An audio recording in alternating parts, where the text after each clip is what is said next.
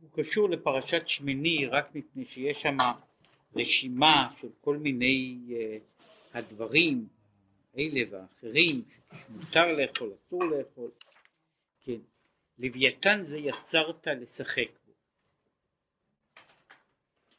איתה במדרש רבה, פרשת שמיני, פסקה י"ג, וכתוב שם כך, ומעין זה יש גם בגמרא במסכת חולין, בהמות ולוויתן הם כניגון של צדיקים לעתיד לבוא.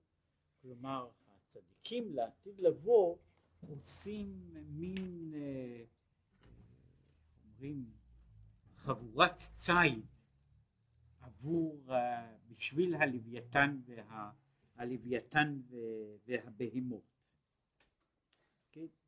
ושם הם, והם נלחמים זה בזה, הלוויתן והבהמות נלחמים זה בזה, הצדיקים עומדים מסביב וצופים, וצופים בהם במלחמה הזו, וזה חלק מהשעשוע של הצדיקים לעתיד לבוא, כן?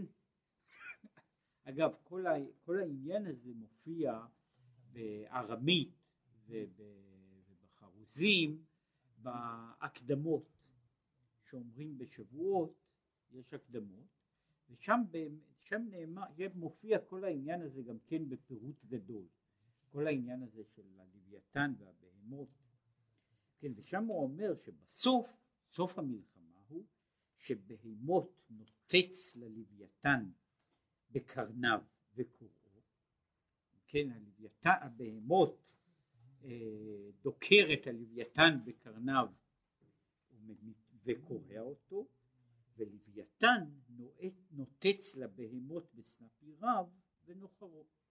כן, והלוויתן בסנפירים שוחט את, ה, שוחט את הבהמות. ואז שואלים בגמרא, שואלים שם, ולא כך תנינן, הכל שוחטים ובכל שוחטים ולעולם שוחטים, חוץ מבדברים שונים, חוץ ממגל קציר ומסור שיש להם שהם משוננים. אז אם כן, איך אפשר לחתוך, איך אפשר לעשות שחיטה כשרה בסנפיר? הרי בסנפיר יש כל הזמן קוצים שונים. כן, אז איך אפשר שתהיה שחיטה, שחיטה כשרה בסנפיר? יש שם עוד בעיות, אם היה צריך להיכנס לבעיות ההלכה של, של דבר ששוחטים אותו בסנפיר, יש בעיות לא רק לגבי הסכין אלא גם לגבי השוחט. אבל זו, זו כבר בעיה, יש שם יותר מבעיה ואז הוא מסיים את זה, על זה נאמר תורה חדשה מאיתי תצא, חידוש תורה מאיתי תצא, שהקדוש ברוך הוא, שהקדוש ברוך הוא יתיר אז שחיטה זו שישחט הלוויתן את הבהמה בסנפיריו. כן, אז הוא יתיר את העניין הזה, ואז זהו, זה מה שקוראים, זהו שור הבר, זהו שור הבר והלוויתן. כן, זה זה מופיע במדרש רבה. ובהמות אלו, זהו עניין שור הבר, כמו שמופיע העניין הזה של בהמות ולוויתן מופיע הרי בספר איוב, פרק מ' שם מופיע על העניין הזה של, של בהמות בהררי א' וכל התיאור שלו, ואחר כך יש התיאור של הלוויתן, אף על פי שהקרב איננו מופיע שם. ולהבין עניין כניגי זו דלוויתן עם שור הבר.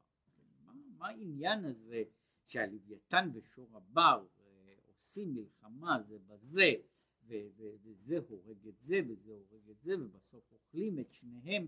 אומרת כל העניין הזה הוא נראה תמוה מכמה צדדים. העניין כי יש שני מיני צדיקים. האחד אותן שהן בסתר. עכשיו הוא מסביר מה זאת אומרת אותן שהן בסתר. הוא אומר שעבודתם ברוחניות, עיקר העבודה של הצדיקים הללו הוא עבודה פנימית שהיא רוחנית או כולה רוחנית או רובה רוחנית, פירוש שהם עובדים בכוונת הלב לייחד ייחודים עליונים ובבחינת עליות והם עולים מעולם לעולם, כן, אלה צדיקים שעבודתם היא בעיקר עבודה רוחנית, זה מה שהוא קורא לזה שהם בסתר, מפני שעבודתם איננה נראית לעין, אלא היא עניין פנימי של uh, הצדיק מתעלה באופן רוחני, ובאופן רוחני בלבד, בתוך עצמו עלייה אחר עלייה. וכגון, דוגמה לעניין הזה, באמת הוא רוצה להביא גם הוכחה שיש צדיקים כאלה שעבודתם היא רק עבודה פנימית, או כמעט רק עבודה פנימית. כגון רבי שמעון בר יוחאי, שכשהיה במערה 13 שנה, שבוודאי לא היה יכול לקיים במעשה כמה מצוות מעשיות. אומר, אם הוא התחבא במערה 13 שנה כמסופר, אז יש מצוות מעשיות שלא היה יכול לקיים, כגון. הוא אומר שבוודאי, שהרי לא היו ניזונים, אלא מחרובה, מחרוב, ואינא דמאיה דעברי להו. כן, היה חרוב ומעיין, ומזה הם חיו 13 שנה. אומר, אם כן, לא קיים אכילת מצה בפסח. אי אפשר לקיים אכילת מצה בחרובים, כן, וקידוש על היין, זה אי אפשר לעשות, ואתרוג וסוכה וכולי וכולי, כל זה אי אפשר היה לעשות. כן, מה עשה רשב"י ב-13 שנה? הוא קיים את כל המצוות האלה באופן רוחני. זאת אומרת, הוא קיים את המצוות, לא מצוות גשמיות, אלא מצוות רוחניות. והוא קיים, אז הוא קיים לולב, לולב ואתרוג ומצה ויין לקידוש, כל אלה הוא עשה, הוא עשה אותם באופן רוחני, שאינו נראה כלל. וכן הוא אומר, האריזה היה גם כן בבחינה זו, שאף על פי שעליו הוא לא היה נזקק לזה, אבל הוא היה בבחינה שהוא עושה, הוא יכול לעשות את כל המצוות במהותן הרוחנית, במהותן הפנימית, בלי, בלי הצד החיצוני שלהם. עכשיו הוא מאיר רוצה לומר על דרך מה שכתוב בזוהר על פסוק וידגו לרוב בקרב הארץ. והוא אומר שעל וידגו לרוב בקרב הארץ, הזוהר אומר שאילן נונה ימה דאזלין ביבשתא, דגי ים שהולכים ביבשה, וזה בדיוק, וידגו לרוב, כן, בקרב הארץ, כן, דגים שנמצאים בארץ, כן, עכשיו הוא אומר ככה, שיש אנשים, הוא אחר כך עוד ידבר על זה, אומר, יש נשמות שהם דגי ים שנמצאים על הארץ. מה שאין כן, הוא מאיר שאר נוני ימה, שאינם בארץ רק בים, זהו עניין המלאכים. כן, המלאכים הם גם כן נוני ימה, אבל הם נוני ימה שנמצאים בים, זה לא רבותא שדג של ים נמצא בים, אבל של דג של, של ים שוחה ביבשה, כן, זהו הדבר שהוא מדבר פה על הצדיקים הללו, שהוא קורא להם אה, דגי ים, דגי ים שסו, שנמצאים ביבשה. והוא אחר כך מתאר את זה, אומרת שיש בן אדם שנמצא שהוא כאילו נמצא כאן בתוך עולם אחר, בתוך מציאות אחרת. הוא, הוא, אה, הוא שוחה פה בתוך העולם שלנו, בתוך העולם הגשמי שלנו, הוא שוחה. הוא שוחה, הוא לא הולך על הארץ כמו, כמו הולכי, ה, הולכי היבשה, אבל הוא גם לא נמצא בים, הוא נמצא ביבשה והוא שוחה בים. והשני, עכשיו זהו סוג אחד של צדיקים. אומר שהם נוני ים, דגי ים. השני, הם אותם צדיקים שהם בגלות. עכשיו, יש צדיקים שעבודתם היא עבודה גלויה ועבודה ב, ב, ב, שעבודתם בגשמיות, בקיום המצוות מעשיות. ושמחת בחגיך, אז שהוא עושה ושמחת בחגיך, שהוא גם כן המשכת אורות עליונים, מועדי הוויה. והשמחה היא הגילוי של אור אינסוף ברוך הוא שנמשך ומתגלה. והמשכה זו שהצדיקים מושכים, למשל את שמחת החג, הוא על ידי המצוות בעובדה דווקא, מצוות במעשה. וכמאמר חז"ל, שבזמן הבית אין שמחה אלא בבשר. מה זאת אומרת? דהיינו, מצוות שלמי שמחה שהיו מביאים בכל יום, בכל יום טוב.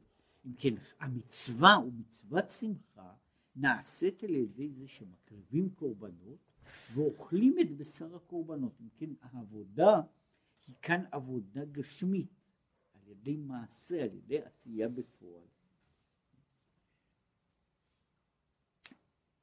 עכשיו הוא, הוא רק מאיר, עכשיו אין שמחה אלא ביין, כדלקמן, כן, יש מצווה בחג דווקא לשתות יין, וזו מצווה מיוחדת של ושמחת בחגיך. עכשיו השמחה שוב, כפי שהוא מבאר כאן, השמחה איננה,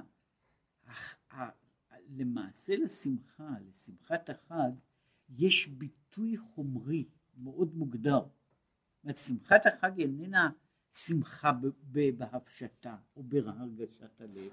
שמחה בחג היא מצווה מוגדרת מאוד. היא מצווה שאומרת לי, ושמחת בחגיך, פירושו של דבר, אתה עושה מעשה שהוא אוכל בשר או שותה יין, או עושה את שניהם יחד.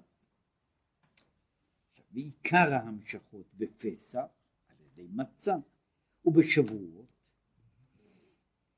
על ידי מתן תורה רוצה לומר כמעט על ידי זיכרון מתן תורה, ובסוכות על ידי סוכה ולולב ומינב, ובלעדי זה אי אפשר להמשיך כלל. כן, בלי הדברים הללו, הוא איננו יכול לעשות פסח בלי לאכול מצה. והוא איננו יכול להמשיך את מצוות מצה בלי, בלי מצה. כן, הוא צריך לאכול מצה, הוא צריך לעשות סוכה, הוא צריך להחזיק את הלולב, ובלי זה הוא איננו יכול להמשיך הערה. הערה, אף על פי שהוא ממשיך אור עליון, מכל מקום האור העליון הזה איננו מופשט או מוגדר לעצמו, אלא הוא אור עליון שזקוק לצורה חיצונית כדי, כדי להגיע לידי ביטוי. וכאשר אין הצורה החיצונית הזו מצויה, התוכן הפנימי איננו יכול להתגלות. זה שהוא מאיר, אבל רשב"י, זה כאן מוסיף הנכד,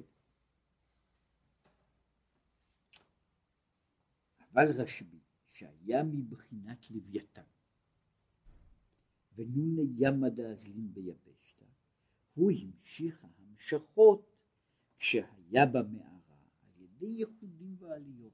אם כן, כשהוא אומר את זה, מה שאומר, הצדיקים אינם גם הצדיקים הגדולים, שהוא יכול להמשיך המשכות עליונות על ידי אכילת מצה, אבל בשביל זה הוא צריך לאכול מצה. יש אבל הוא אומר, אותם אנשים שהם מבחינת נוני ימה, הם יכולים להמשיך את כל הקדושה של אכילת מצה, אפילו כשהם לא אוכלים מצה, כן? גם בלי לאכול מצה. עכשיו הוא מוסיף עוד דבר. והנה באמת אי אפשר להגיע, פה הוא מוסיף את התרגום, שהוא מפרש פה, הוא מדבר פה על להגיע במשמעות הזו, להגיע, להגיע לידי נגיעה, לנגוע, כן, לנגוע, מה שהוא קורא לזה אונריר, כן, זאת אומרת לנגוע, אי אפשר לנגוע באלוקותו יתברך על ידי עבודה הגשמית. אלא על ידי עבודה רוחנית של הצדיקים הנ"ל. בעצם להגיע עד למדרגה העליונה זו רק עבודתם של אותם הצדיקים שהם כולם עובדים עבודה פנימית גמורה והם נקראים נוני ימה כדגים אלו שהים מכסה עליהם כך הם מבחינת עלמא דאיטקסיה כן, הם, הם נמצאים מבחינת העולם המכוסה. וה, והצד הזה כמו שקצת יסביר אותו עוד קצת הלאה למרות שזה מאמר בסך הכל מאמר מאוד קצר אני אומר יש אנשים שהם בעצם כשהם חיים פה הם חיים בתוך עולם אחר. העולם שהם חיים בו פה, כאן אף על פי שהם חיים בתוך העולם שלנו, והם הולכים כמו כולם, ואוכלים כמו כולם, ונראים כמו כולם, הם לא רק שהם שייכים במהותם לעולם אחר, אלא הם גם חיים בתוך עולם אחר. זאת אומרת, הוא כאילו חי עטוף בתוך הים שלו. הים בשבילו קיים גם כאן, והוא שוחה בתוך הים שלו, כן? שהוא מבחינה זו הוא עלמא דיתקסיה גמור, והוא איננו נמצא בתוך, ה, בתוך, ה, בתוך העולם שלנו, כן? לכן הוא אומר שהוא דג ים שנמצא ביבשה, והוא הולך, הולך לו ביבשה, ובעצם הוא שוחה בים. כן? הוא נמצא, אין לנו דימוי לדבר הזה, כן? העניין שהוא בעצם עכשיו נמצא והוא שייך לתוך עולם אחר. הוא שייך, כמו שמישהו פעם תיאר את זה, הוא שייך לתזמורת אחרת. הוא אמנם יושב ומנגן כאן, אבל הוא שייך לתזמורת אחרת. והוא מנגן לא לפי התווים של התזמורת שנמצאת לידו, אלא לפי תווים אחרים. יש מנגינה אחרת, תזמורת אחרת. הוא שייך לעולם אחר, למהות אחרת, ולכן כל ההתנהגות שלו איננה כפופה בעצם לחוקים של העולם שלנו, משום שבמהותו של דבר הוא איננו שייך לעולם שלנו, הוא רק עובר דרכו. הוא עובר דרכו והוא איננו, והוא איננו נמצא, נמצא בתוכו. יש, אני לא, יש לזה בוודאי דימויים יותר טובים. אחד, ה, אחד האופנים ש, שיש דימוי כזה של, של גיאומט, בגיאומטריה יש דימוי כזה שאני בונה מה שקוראים לזה ציר מספרים.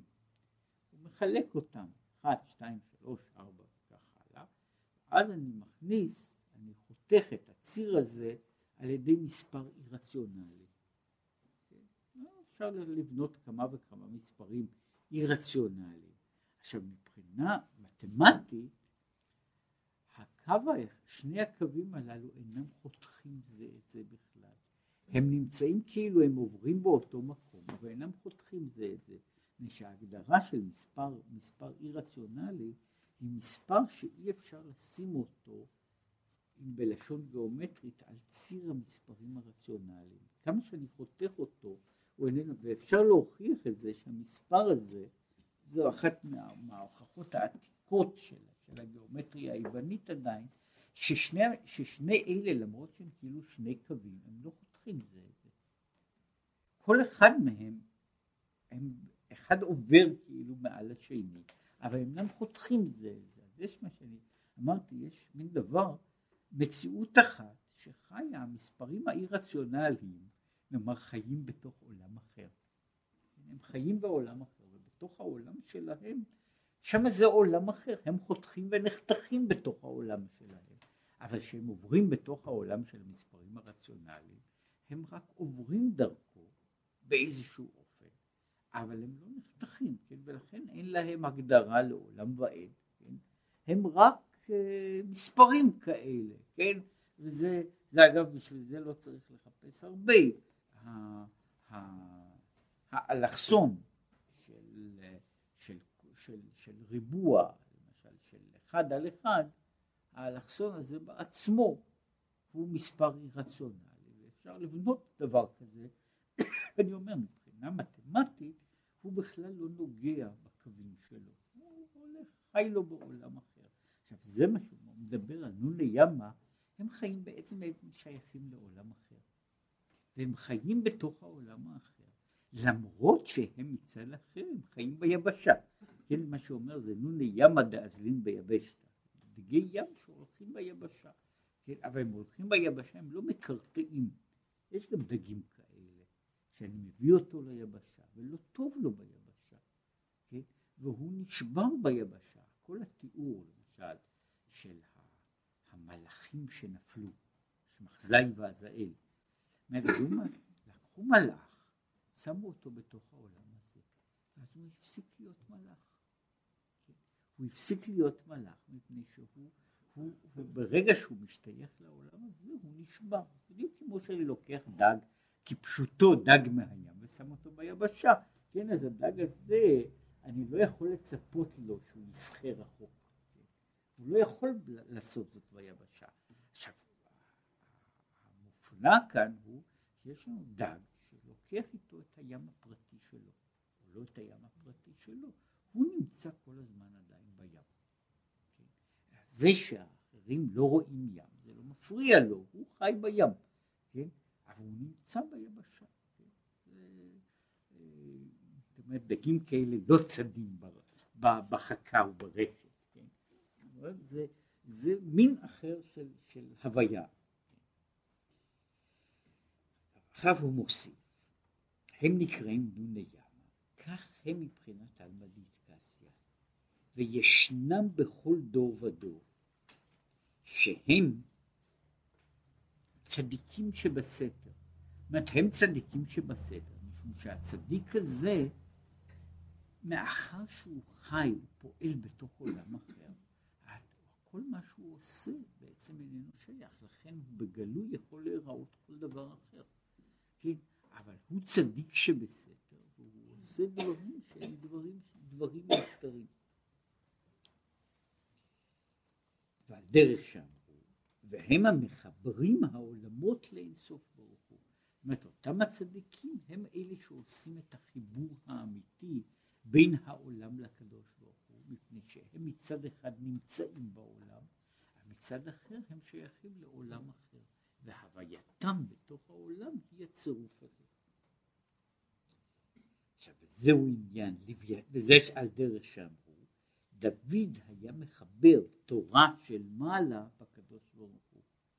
זה מה שהם עושים את החיבורים של העולמות, וזהו עניין לוויתן, כמו לשון התחברות, כמו הפעם ילווה אישי אליי, אם כן לוויתן הוא זה שהוא עושה את החיבורים, כן, הוא זה, הוא המלווה. עכשיו הוא יש פה כמה מקומות. והנה, עכשיו הוא חוזר ל, ל, לעניין הזה. עוד פעם, הסיפור הזה מתחיל הרי מהפסוק, לוויתן זה יצרת לשחק בו. כתוב בגמרא שהקדוש ברוך הוא מחלק את היום. יש שלוש שעות ראשונות לדבר אחד, שלוש שעות לדבר שני, ובשלוש שעות רביעיות של היום. זאת אומרת, אם אנחנו מחלקים את היום, בונים יום של 12 שעות, שזה מה שקוראים לזה היום של השעות הזמניות, אז יש שלוש השעות האחרונות של היום. בשלוש שעות האלה, זה, אז הקדוש ברוך הוא משחק עם לוויתן. כן? וזה מה שנקרא לוויתן זה יצרת לשחק בו. כן, אז הוא משחק עם לוויתן. עכשיו הוא אומר שלוש שעות רביעיות, הוא נקרא סמוך למנחה. זהו הזמן שנקרא סמוך למנחה, זה זמן המנחה. שלוש שעות האחרונות של היום. כדאית בגמרא, יש פרק הרבה פסחים. ויצחק תיקן תפילת המנחה. עכשיו, היוצא שככה, זמן המנחה מתייחס לעבודה של יצחק, שהוא שתיקן את תפילת המנחה. וידוע ויצחק הוא לשון צחוק וצחוק. כמו שכתוב, צחוק עשה לי אלוקים, ולכן הוא נקרא יצחק. כמו שכתוב מזה בכמה מאמרים, ולכן בשעות של יצחק, אז הקדוש ברוך הוא יושב ומשחק עם לוויתן. זה השעות של הצחוק, וזה מה שאומר שזה השעות שהקדוש ברוך הוא משחק. מצחק, זו אותה מילה. אז הקדוש ברוך הוא מצחק, ושזה השעות של יצחק, שהוא צחוק עשה לי אלוקים. אגב קשור פה, הוא לא, הוא לא נכנס פה לכל העניין, שזה, יש למאמר הזה גם ביאור, ועם הביאור עדיין מאמר מקוטע מבחינה זו שהוא לא מרחיב אותו באותו אופן, מפני שהוא מדבר בעניין הזה של, של גם של צחוק עשה לי אלוקים, גם העניין של יצחק, מדוע דווקא יצחק? וזהו, וזהו חלק העניין הזה שהוא אומר שיצחק הוא באופן בולט המקרה של צדיק בסתר.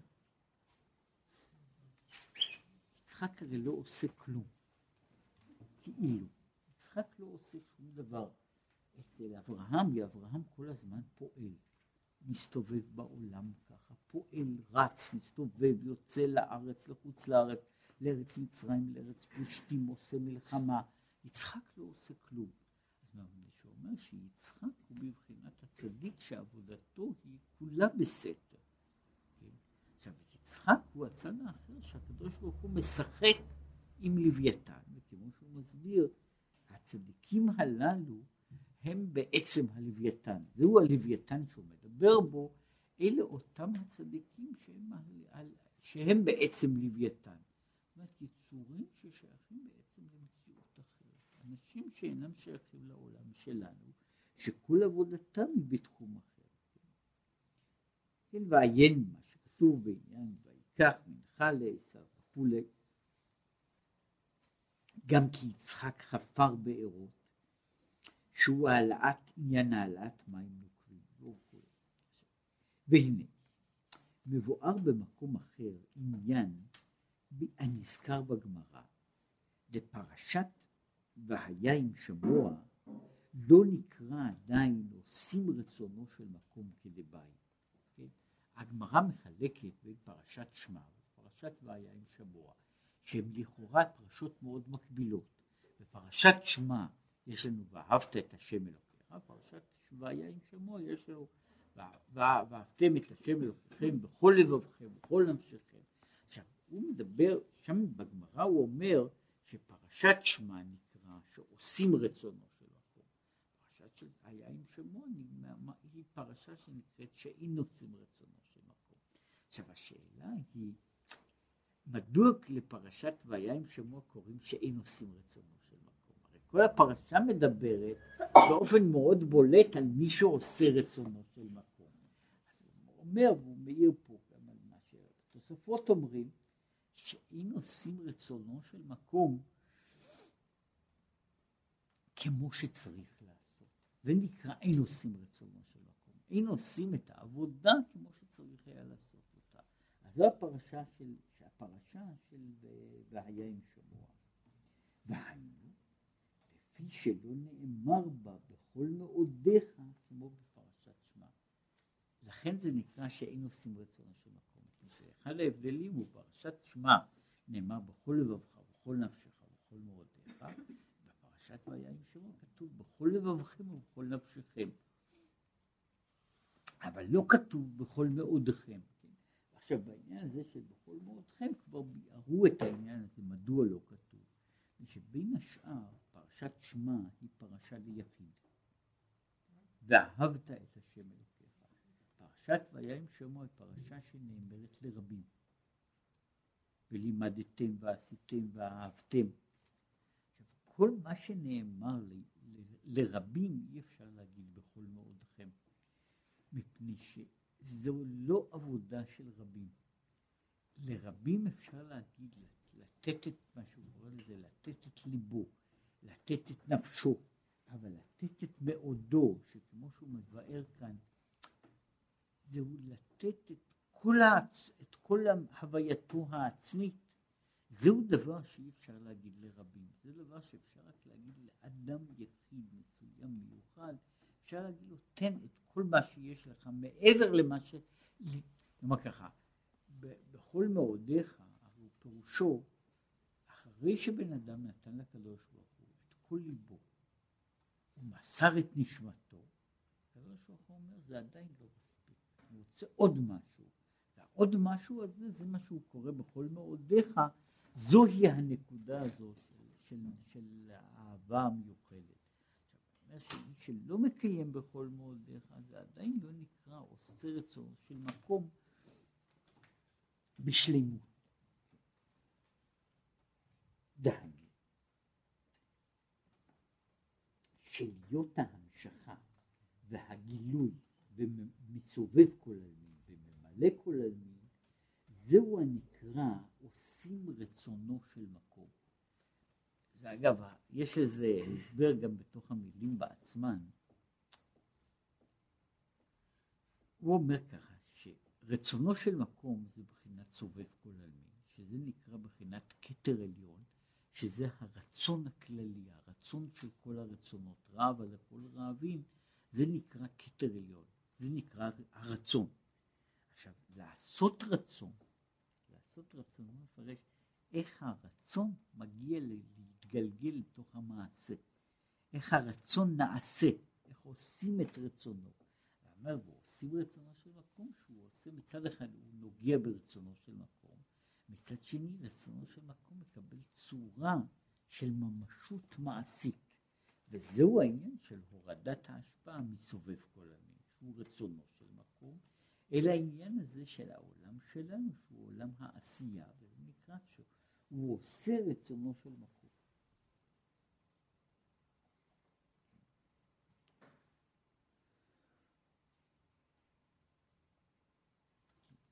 וזהו דווקא, איך עושים רצונו של מקום? על ידי ובכל מאודיך בלי גבול. עכשיו, מדוע נקרא פרשה של, מדוע בכל מאודיך נקרא עושים רצונו של מקום? או כיצד אפשר לעשות את רצונו של מקום? הרי יש, אותו, אותו תיאור הוא שמופיע גם במשכן ובאיזה מידה, ועוד יותר במקדש של שלמה, שהוא אומר שמה, לא השמיים ושמי השמיים לא יכלכלוך. אף כי הבית הזה. אז מה, אז מה? יוצא מזה? בכל זאת, אני מכניס כאילו את הקדוש ברוך הוא לתוך הבית הזה. למרות שאני מתחיל בזה שהשמיים ושמי השמיים לא יכלכלוך. עכשיו, הסיבה בזה היא שעושים רצונו של מקום הוא שאני בונה מרחב אינסופי. בתוך המרחב הסופי. זאת אומרת, אני עושה פינה של אינסוף בתוך הסופי. עכשיו, עושה רצונו של מקום מבחינה זו של כל מאודיך הוא אותו דבר. יש גבולות גם למה שאני צריך לתת ואני מחויב לתת. עושה רצונו של מקום הוא זה שנותן את עצמו מעל ומעבר, מעבר לכל הגבולות של מה שהוא יכול לתת בכל דרך שהיא. זהו נקרא עושה רצונו של מקום. כן? אומר, וזו, זו, זו, זוהי מהות מיוחדת, עבודה מיוחדת. וזוהי הבחינה הנזכר כאן, של להגיע ולהמשיך בחינת הפעם ילווה אישי עליי. זאת אומרת, כדי ליצור את היחס בין סובב כל עלמין, שהוא אין סוף, לבין המציאות המוגדרת של העולם הזה, איך אפשר לעשות יחס כזה? את היחס הזה יכול להיות שאני עושה את עצמי בבחינת אינסוף. עכשיו, איך יכול אדם לעשות את עצמו בבחינת אינסוף? זו בעצם הבחינה של בכל מאודיך. שאני אומר, אין גבול, זה בכל מאודיך. בכל נפשך, אפילו כשאני אפרש אותו, נוטל את נפשך, בזה גמרתי. נתן את נפשי וגמרתי את העניין. בכל מאודיך זה, ואז תיתן עוד קצת. כן? מה זה קצת? בלי שום הגבלה כלל, בלי שום תפיסה שיש גבולות לאיזה שהם דברים. מפני שגם בכל נפשך, כידוע, יש אנשים שמסוגלים לעמוד בזה. כן? מוכנים לתת את נפשם. אבל אני אומר, זה לא מספיק. כן? יש בכל מאודיך זה כמעט כל בן אדם יודע שיש בחיים כל אחד דברים שהם קשים ממוות. בסופו של דבר אנשים מתאבדים מפני שהם מוצאים דבר שהוא קשה ממוות.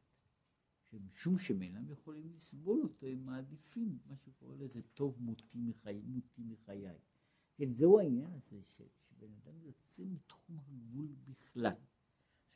זה מתחום הגבול, אז הוא יכול להיות שיהיה לו קשר בבחינת אינסוף, בבחינת סובב כל עלמין. שכל עוד שהוא בגבול לא יכול להיות שום קשר עם סובב כל עלמין. כדי שתהיה בחינה כזו, הוא צריך לוותר על כל המהות של, של עצמו, ואז הוא הופך להיות לבלי גבול.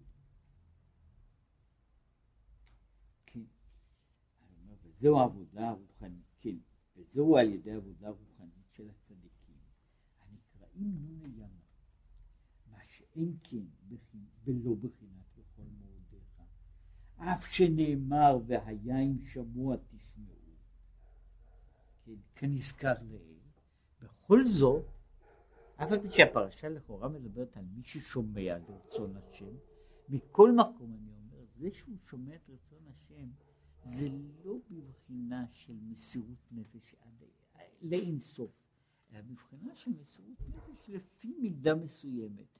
מסירות נפש כזו שמוגבלת באיזה גבול ומידה איננה נקראת עדיין עושים רצונו של מקום, ושהיא באמת איננה נוגעת לרצונו של מקום כמות שהוא בעצמו. מה שאין כן, בכל מועדיך, זה אמרו חז"ל, פרק כמה לעבודה זרה, משחרב בית המקדש אין צחוק לפני הקדוש ברוך הוא. זאת אומרת הקדוש ברוך הוא לא צוחק יותר, גם לא משחק יותר עם הלוויתן. וזה מה שכתוב שם בעניין זה, על דרך זה כתב האריזה, ועל דרך, כמו שכתוב פרשת תרומה בעניין ונהר יחרה וייבש, ובבראשית, ומה שכתב הרמז לגבי לרחוק דה יעקב. ועוד יש לומר בזה, עכשיו הוא אומר בצד אחר, עוד יש לומר בזה, על פי מה שכתוב בכתבי האריזה, שעל ידי תורה ומצוות ממשיכים ייחוד זער ונוקבה. זאת אומרת, כאשר אדם עוסק בתורה או במצוות, הוא ממשיך, הוא יוצר זיווג, קשר בין זער אנפין, שהוא בבחינת קודשא בריחו, ובין נוקבי, שהיא בבחינת השכינה, השכינה, והם מתקשרים לדבר אחד.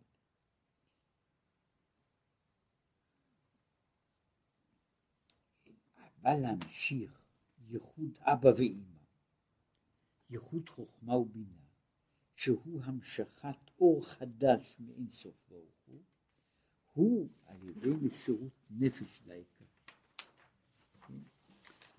כל העניין הזה הוא עניין של, של מסירות נפש, ששם אפשר להמשיך אור חדש, מש, למרות שהוא עושה ייחודים, אבל הוא לא יוצר הוויות חדשות לגמרי. ההוויות החדשות נוצרות על ידי בקיאה מסדר העולם. וכאשר העולם נבקע, נשבר לחלוטין, אז מתגלה, מתגלית ההערה הזאת. וזהו עניין קריאת שמע, שהפסוק הראשון של קריאת שמע, כך כתבו, עניינו וכוונתו למסור נפשו באחד. זה קריאת שמע. שהוא מוסר נפשו, פה מה שאנחנו דיברנו על זה, שבלי מסירות נפש אי אפשר לעשות את כל הדברים האלה. וכמו שוועיין מה שכתוב בביאור על פסוק ונקדשתי. וזהו הפירוש מה שכתוב כאן, שהמשכה זו היא בבחין דלא על ידי עבודה רוחנית שמבחינת לוויתן, דהיינו מבחינת חיבור היש לעין, אז אלא שזוהי עבודה, עבודה, יש עבודה שהיא, נעשית על ידי, על ידי, על ידי לוויתן, על ידי מסירות נפש, ממשיכים להיות ילווה אישי אליי, יש גם עבודה שהיא עבודה ממין אחר, ועבודה ממין אחר היא איננה מגיעה למדרגה הזו, שוב, לחבר באחד, לבנות את האין גבול בתוך גבול, זה איננו ניתן לעשות. עכשיו, באחד הדברים, זאת אומרת, מה שיוצא מפה, אחד הדברים שעולה מכאן, הוא שהצדיק הזה, שעושה עבודה בנגלה, הוא עושה כל הזמן עבודה בכלים מוגדרים. כל העבודה שלו, בסדר העבודה שלו, הוא בגלוי. מה שאין כן הצדיק שעושה את עבודתו בסתר, הוא איננו תלוי בכלים המוגבלים שלו.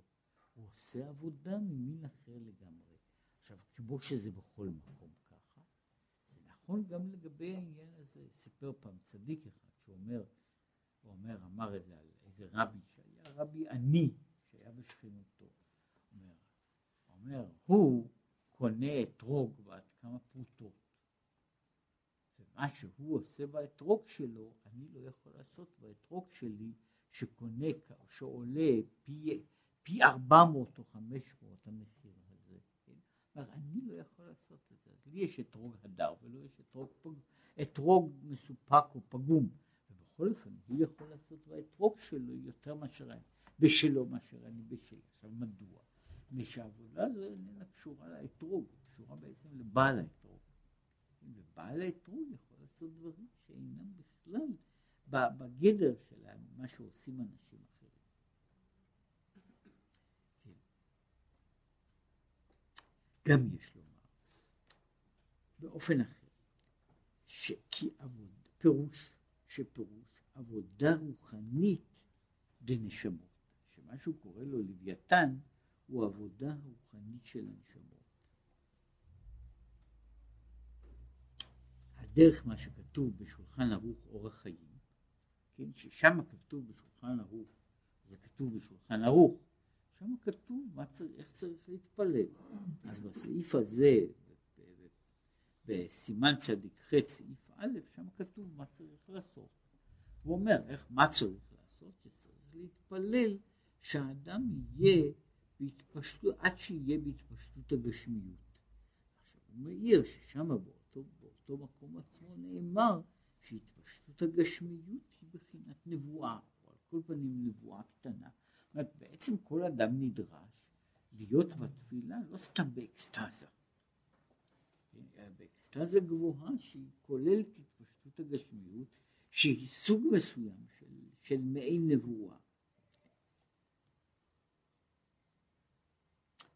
וכעניין המבואר בפרי עץ חיים על האריזה, אם לא הייתי דורש שמונים שנה על, שיש שם, מה שמסופר על האריזה הוא שהוא נמנם פעם, יום אחד, והתלמידים לא רצו להעיר אותו, אחר כך הוא נמנם כמה, ודאי רבע שעה, כשהעירו אותו, הוא אמר להם, מה שנודע לי במשך הזמן הזה, גם אם הייתי אומר לכם במשך 80 שנה לא הייתי מספיק לגמור לספר את כל מה שראיתי.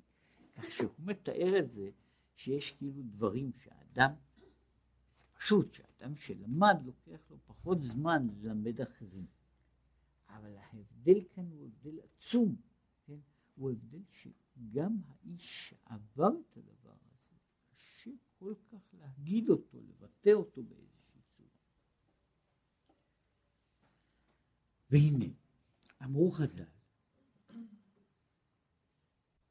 משחרב בית המקדש אין צחוק לפני הקדוש ברוך הוא. כן, מה הוא עושה בשעות האלה שפעם היה משחק עם לוויתן? אז אומר אין צחוק לפני הקדוש ברוך הוא. ברביעיות מה יביא? מה הוא עושה? יושב ומלמד תינוקות של בית רבן תורה. הקדוש ברוך הוא יושב ומלמד את התינוקות. וזה מה שהוא עושה במקום לשחק עם לוויתן. וכמו שהוא מנסה להסביר, שזה קשור לעניין הזה, שזה שהוא מלמד את התינוקות, למרות שהתינוקות, לכאורה, מי היה צריך ללמד את התינוקות? התינוקות היה צריך ללמד מישהו קטן, כמו בדורותינו, שאת התינוקות הקטנים מלמד מישהו קטן, וככל שעולים, עולים הלאה. הוא אומר שלעתיד לבוא, יש כאילו בית מדרש כזה ובית מדרש כזה וישיבה של מעלה כזו, הקדוש ברוך הוא, הוא מתעסק עם התינוקות, כן? את האנשים המבוגרים הוא משאיר לאברהם אבינו, ליצחק, לרבנים אלה, לרבנים אלה, אבל הוא בעצמו מטפל בתינוקות של בית רבן.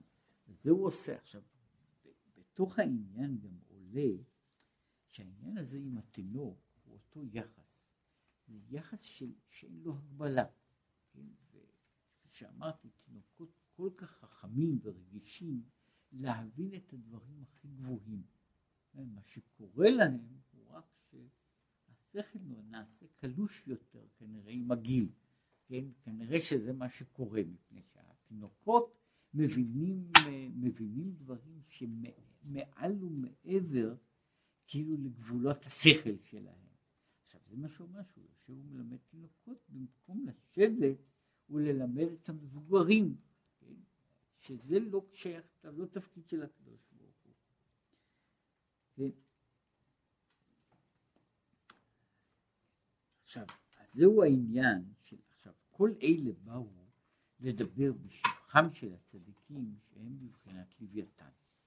יש צדיק שעבודתו היא עבודה פנימית, שהצד הגשמי שלה הוא לא חשוב או לא קיים בשבילו, והוא אף על פי כן מקיים את כל התורה כולה, בלי לעשות אותה. זאת אומרת, הוא מקיים את כל התורה, אבל הוא איננו עושה אותה כעשייה, כן? ואם הוא עושה, אז עשייתו היא רק החלק החיצוני של העניין הזה. זאת אומרת, הוא בעצם שייך לעולם אחר. וכל מה שהוא עושה הוא שייך לעבודה ממין אחר, בדרגה אחרת, באופן אחר. אך, עכשיו הוא חוזר לצדיקים מהמין אחר. אך להיות, כי העולם הזה הוא גשמי. בסופו של דבר העולם שלנו הוא עולם גשמי. לכך צריך לצדיקים שעבודתם בגשמיות לקיים מצווה מעשית. עכשיו לכן צריכים הצדיקים לקיים מצוות מעשיות, מפני שהם צריכים להיקשר עם סדר העולם הגשמי. והם אינם יכולים לעשות את זה בלי מגע עם העולם הגשמי. שהרי כל העניין של ההתקשרות הוא המגע עם החומר כדי להוציא מתוכו דברים אחרים. והוא שאמרו חז"ל, עמוד אחד יש, וצדיק שמו, שעליו העולם עומד. כן? כל העולם עומד על צדיק. כן? עכשיו זהו, זה העמוד של העולם, וממילא הקדוש הוא מתייעץ, ועליו הוא בונה את העולם. עכשיו, בכל מה שיש ביבשה, יש בים. כי באמת צריך להיות הא והא. אומרים הרי, חז"ל אומרים, כל יצור שישנו ביבשה ישנו גם בים. זאת אומרת, יש יצור בשם הזה, חוץ מכמה יוצאים מן הכלל שאינם נמצאים בים. אבל רוב היצורים שביבשה יש כיוצא בהם מינים של ים. ולכן העולם של ים ועולם של יבשה הם, הם לא עולים עולמות כאילו חופפים, אלא עולמות מקבילים. אני רוצה, אני יושב ב- ב- בעולם העליון. כן? אני אינני רוצה, אני יכול לעשות, זה מה שקורא לזה בין עושים רצונו ואין עושים רצונו של מקום, בין אלה שנמצאים בעולם העליון, כן? ובין אלה שאינם רוצים להימצא בעצם, הם נמצאים בתוך העולם שלנו, בגשמיות. כן. הוא אומר, אך, לי, אך להיות, כי העולם הזה הוא גשמי, צריך להיות לצדיק, לכן צריך לצדיקים שעבודתם בגש, בגשמיות, לקיים את, לקיים את המצוות כי באמת צריך להיות הא והא. צריכים להיות גם הצדיקים האלה שעובדים ברוחניות, וגם הצדיקים שעובדים בגשמיות. כי הנה, הילוך הצדיק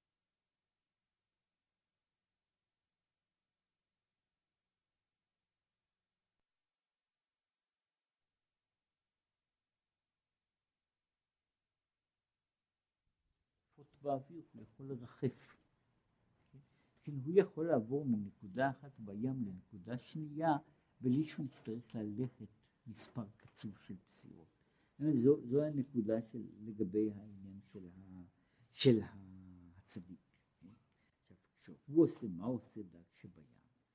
משל דג, מה שאין כן הילוכם של הצדיקים הללו, הוא כמעט, הוא, הוא כמשל דג הים, ששט מקצה העולם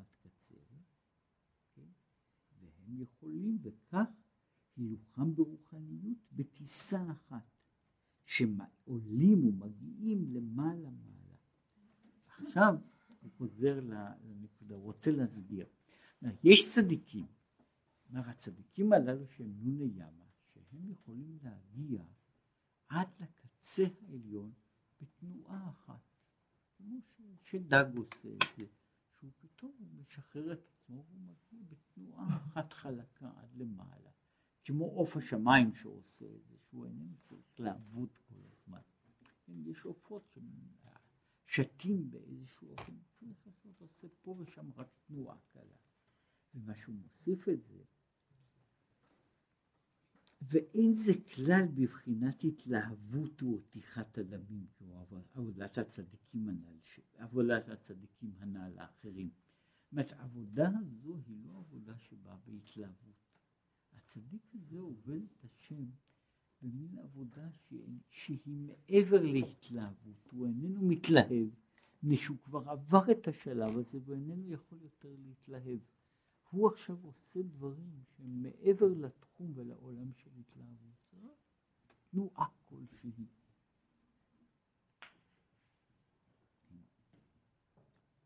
כמו עבודת הצדיקים הנ"ל שבגשמיות. שמחה בבשר, שמחה ביין, והשמחה שנוצרת על ידי זה בחינת רשפי אש ושלהבת י"ק. אלא אדרבה, העבודה של הצדיק הזה היא עבודה, כמו שהוא אומר, אדרבה, שהוא עובד בקרירות הדמים ובנחת. כן?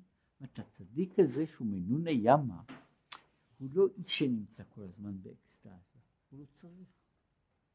הוא חי בעולם אחר, והוא לא זקוק לכל הדברים האלה, הוא לא זקוק להכנות.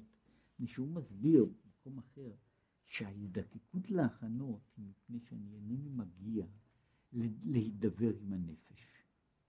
לו הייתי יכול להידבר עם הנפש, אז הנפש הייתה נדלקת כמו שנדלק אור של חשמל. אני לוחץ על כפתור והיא נדלקת, אלא מה? אני לא יכול לעשות את זה. מדוע? שאינני יכול להגיע לנפש, יש כל מיני מעצורים. ולשם כך אני צריך להיאבק כדי להגיע אל הנפש. וזהו המאבק נעשה הרבה פעמים בהתלהבות גדולה וברתיחה. אבל הדג הזה, שאומר הנוני ים, הדג הים הזה, שהולך לו ביבשה, הוא לא צריך לעשות את כל הדברים האלה. הוא עושה תנועה אחת, והוא נמצא בקצה של המציאות. כן? די לו לעשות תנועה אחת, מפני שהוא לא נזקק, הוא יכול לפעול כמו שיש אה, להבדיל. כן? יש הדבר היחידי שיכול לזרום לאין סוף, כן? זה הליום נוזל. שהוא בו זרם חשמלי, אין לו סוף בכלל. כן. מדוע? מפני שהוא נמצא במצב כזה שבו אין שום התנגדות, הוא עושה את הכל בשקט, כן, שמה הוא יכול לזרום עד אין סוף. באותו אופן הצדיק הזה, הצדיק הנסתר, שעבודתו היא ברוחניות ובקרירות, שום דבר לא עושה. הוא נותן לדברים להיעשות באופן אחר.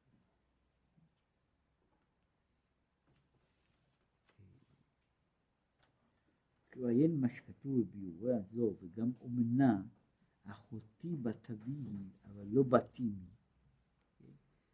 ומעיין בעלותך בעניין חייך, שלך גדול משלהם, שהוא מדבר על העניין הזה של אחותי בת אבי ולא בת אמי, שהוא מחלק פה, שאחות מאב ואחות מאם.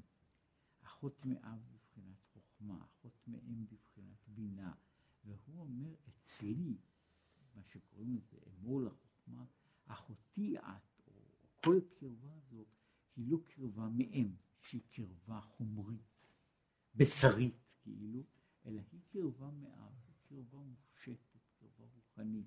זאת אומרת, אברהם בעצמו אומר, זה מה שהוא רוצה לומר, יש דבר כזה של קרבה, של עבודה שהיא כל כולה עבודה, עבודה רוחנית, אבל לא עבודה של מאמץ הרוח.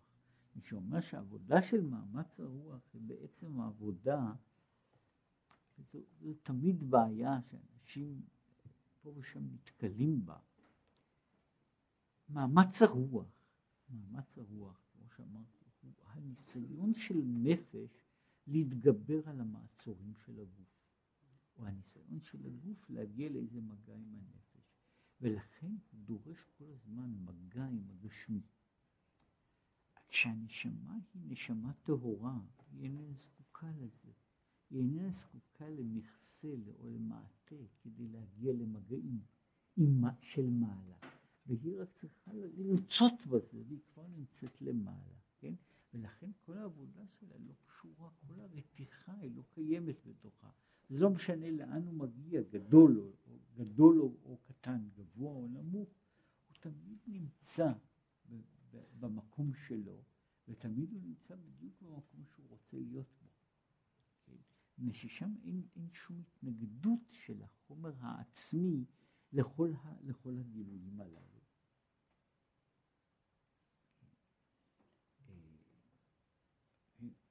ובטיסה אחת מגיעים למעלה מעלה.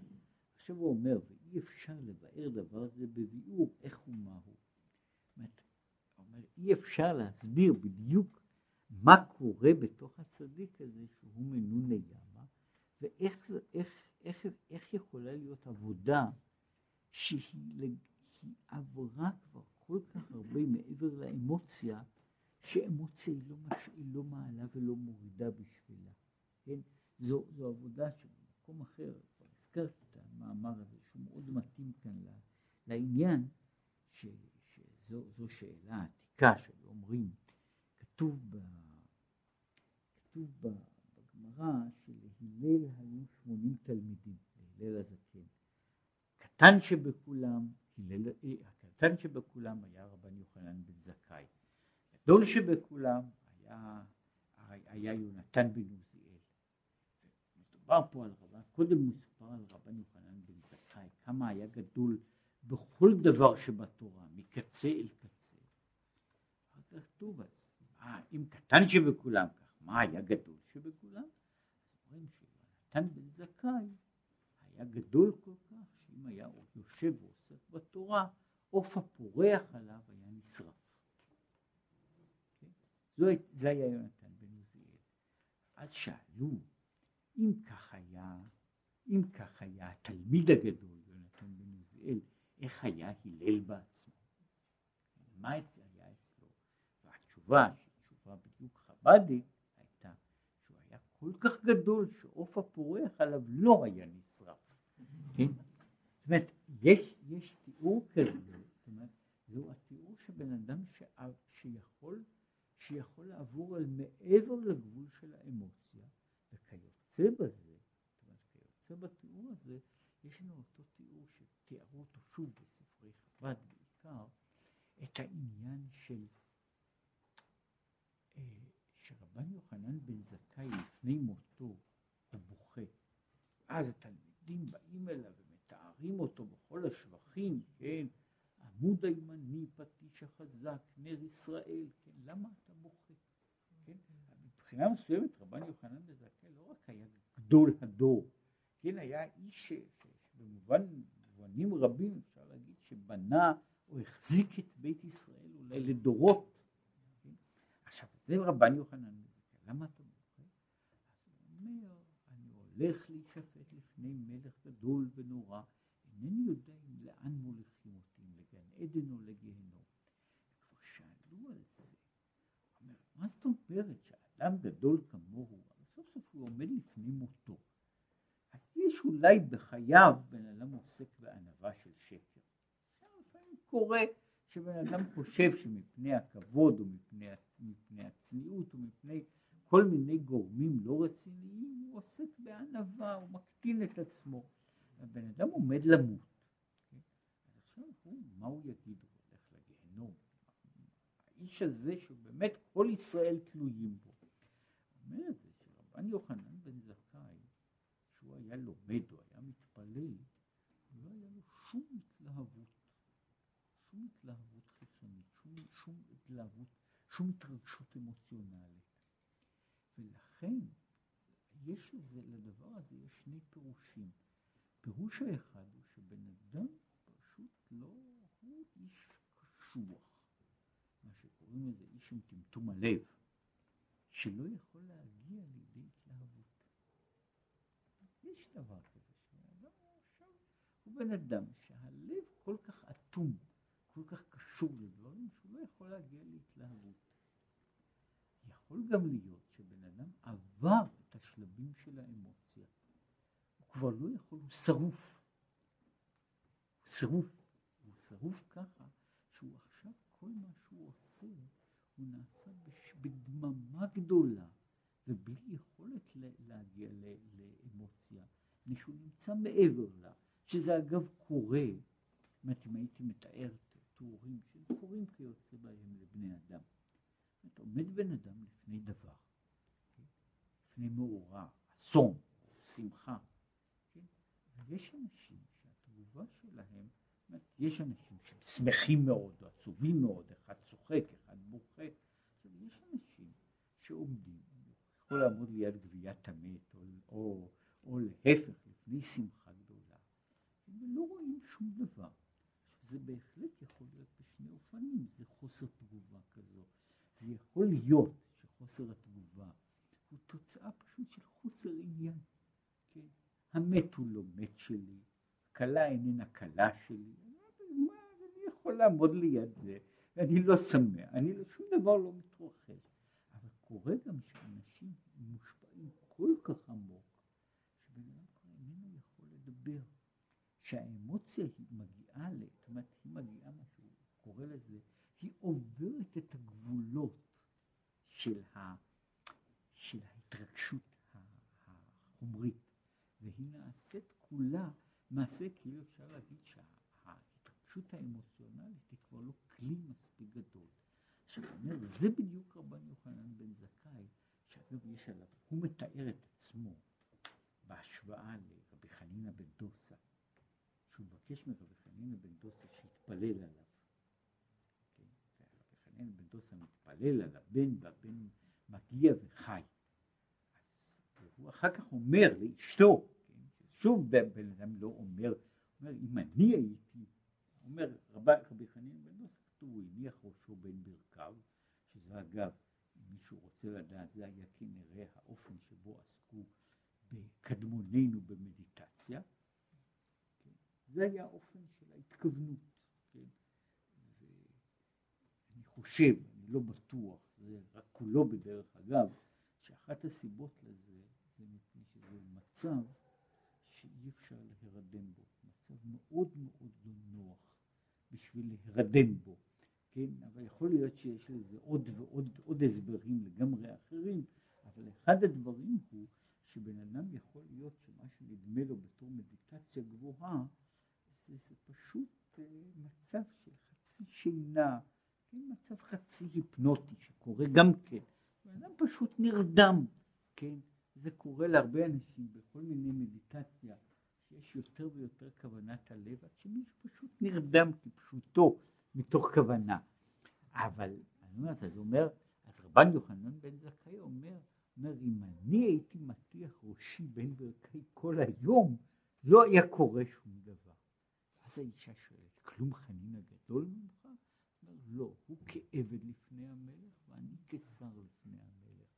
אומרת, עכשיו יש פה תיאור שחנינא בן דוסה הוא איש שיכול להיכנס בכל עת, כמו משרת קטן. אומר, שר לא יכול להיכנס תמיד. עכשיו ההבדל הוא גם הבדל, הוא הבדל אחר. העבד יכול ללכת לבית המלך, והוא יכול לקחת פרוסת לחם מהשולחן. השר לא יכול לעשות את זה. השר יכול לבקש ש... שיעשו, שיבנו ממלכה גדולה, שיפתחו במלחמה, שיעשו שלום.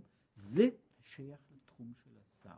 אבל לבקש על איזשהו דבר, לבקש פרוסת לחם, השר לא יכול, השר יכול למות ברעב, אבל הוא לא יכול לבקש פרוסת לחם.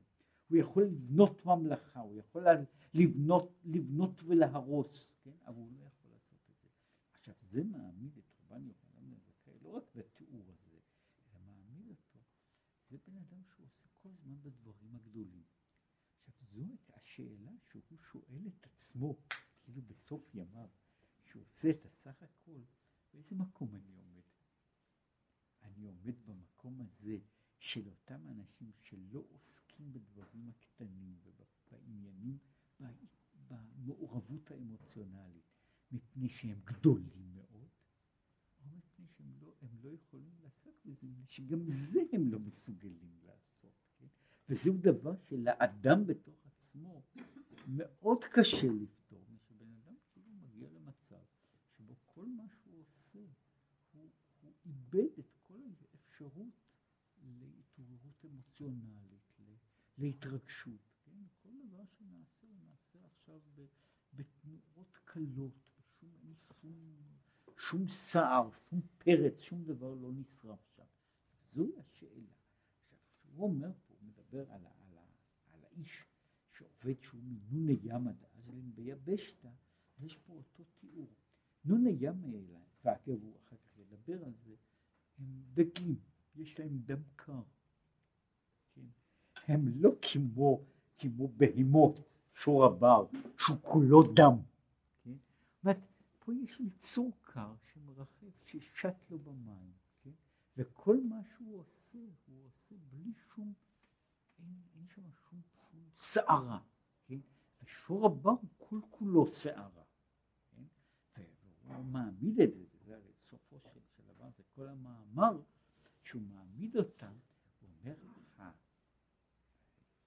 פשוט רוצה לעמוד פה, אבל הסיום של המאמר, שהוא מובן מתוך העניין, אומר הסיום של העולם, שמעמידים את התורה.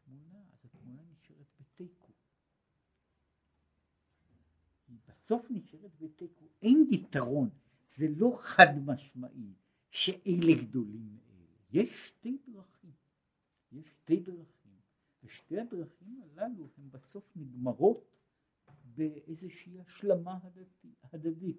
שתי הדרכים הללו אי אפשר, לא, לא זו היא דרך שמה, יחידה ולא זו הדרך היחידה.